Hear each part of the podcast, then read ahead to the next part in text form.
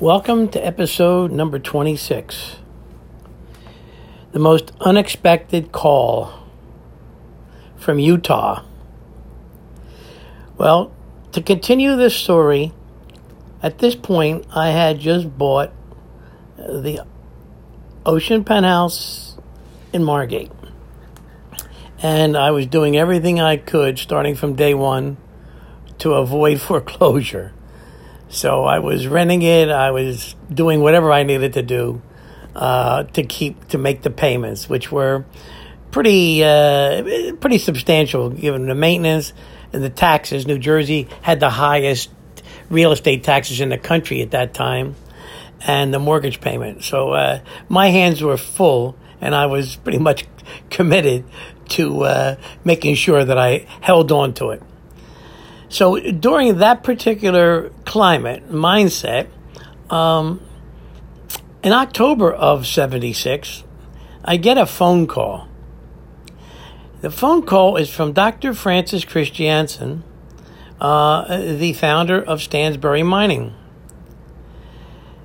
And he asked me a question that prompted the quickest answer of my life without even thinking about what my answer meant. He asked me if I would be interested in replacing his current partners, who were purely mining people. And he said, since after all this time I continue to go come to Utah maybe once a year and call him on a regular basis, I guess I was the, the only, shall we say, proactive shareholder he had in his arsenal of shareholders. He asked me that question, and I answered absolutely, not having a clue what that meant. Again, my experience at this point was ten years as an industrial product salesman for Sun Oil. Well, the first thing I asked after I said absolutely, you know, what do you want me to do? And he said, well, why don't you come out and we'll uh, we'll get the initiate the paperwork. So I told my Sun Oil fellow workers and my boss uh, what had happened, because they'd known I had been in this stock for years, and they were all excited. And I said, you know what? Maybe this is a good time for you to put a hundred or two hundred dollars in, just just because.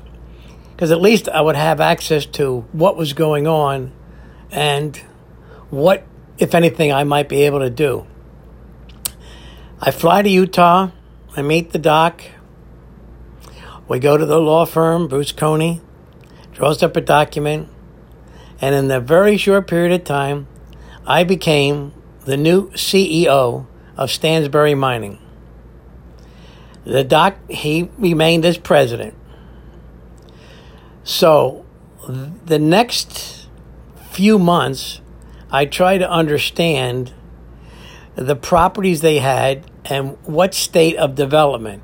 When you have a penny mining stock, what it is you have, in essence, is a property that has not been developed or commercialized. And there were thousands of those around the West. So I began to look into what we had.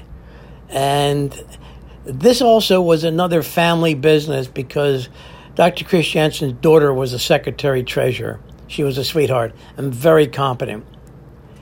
So I decided to take all the information home with me uh, and then return uh, in the spring of nineteen seventy-seven.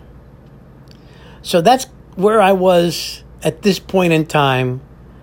I was now the C E O of the company that I'd owned stock in for six years that was at a penny, with a couple of properties that had not been developed. So that's that's where this particular episode will come to an end. But as you will soon find out, there were more surprises in store for me in nineteen seventy-six with only two months left.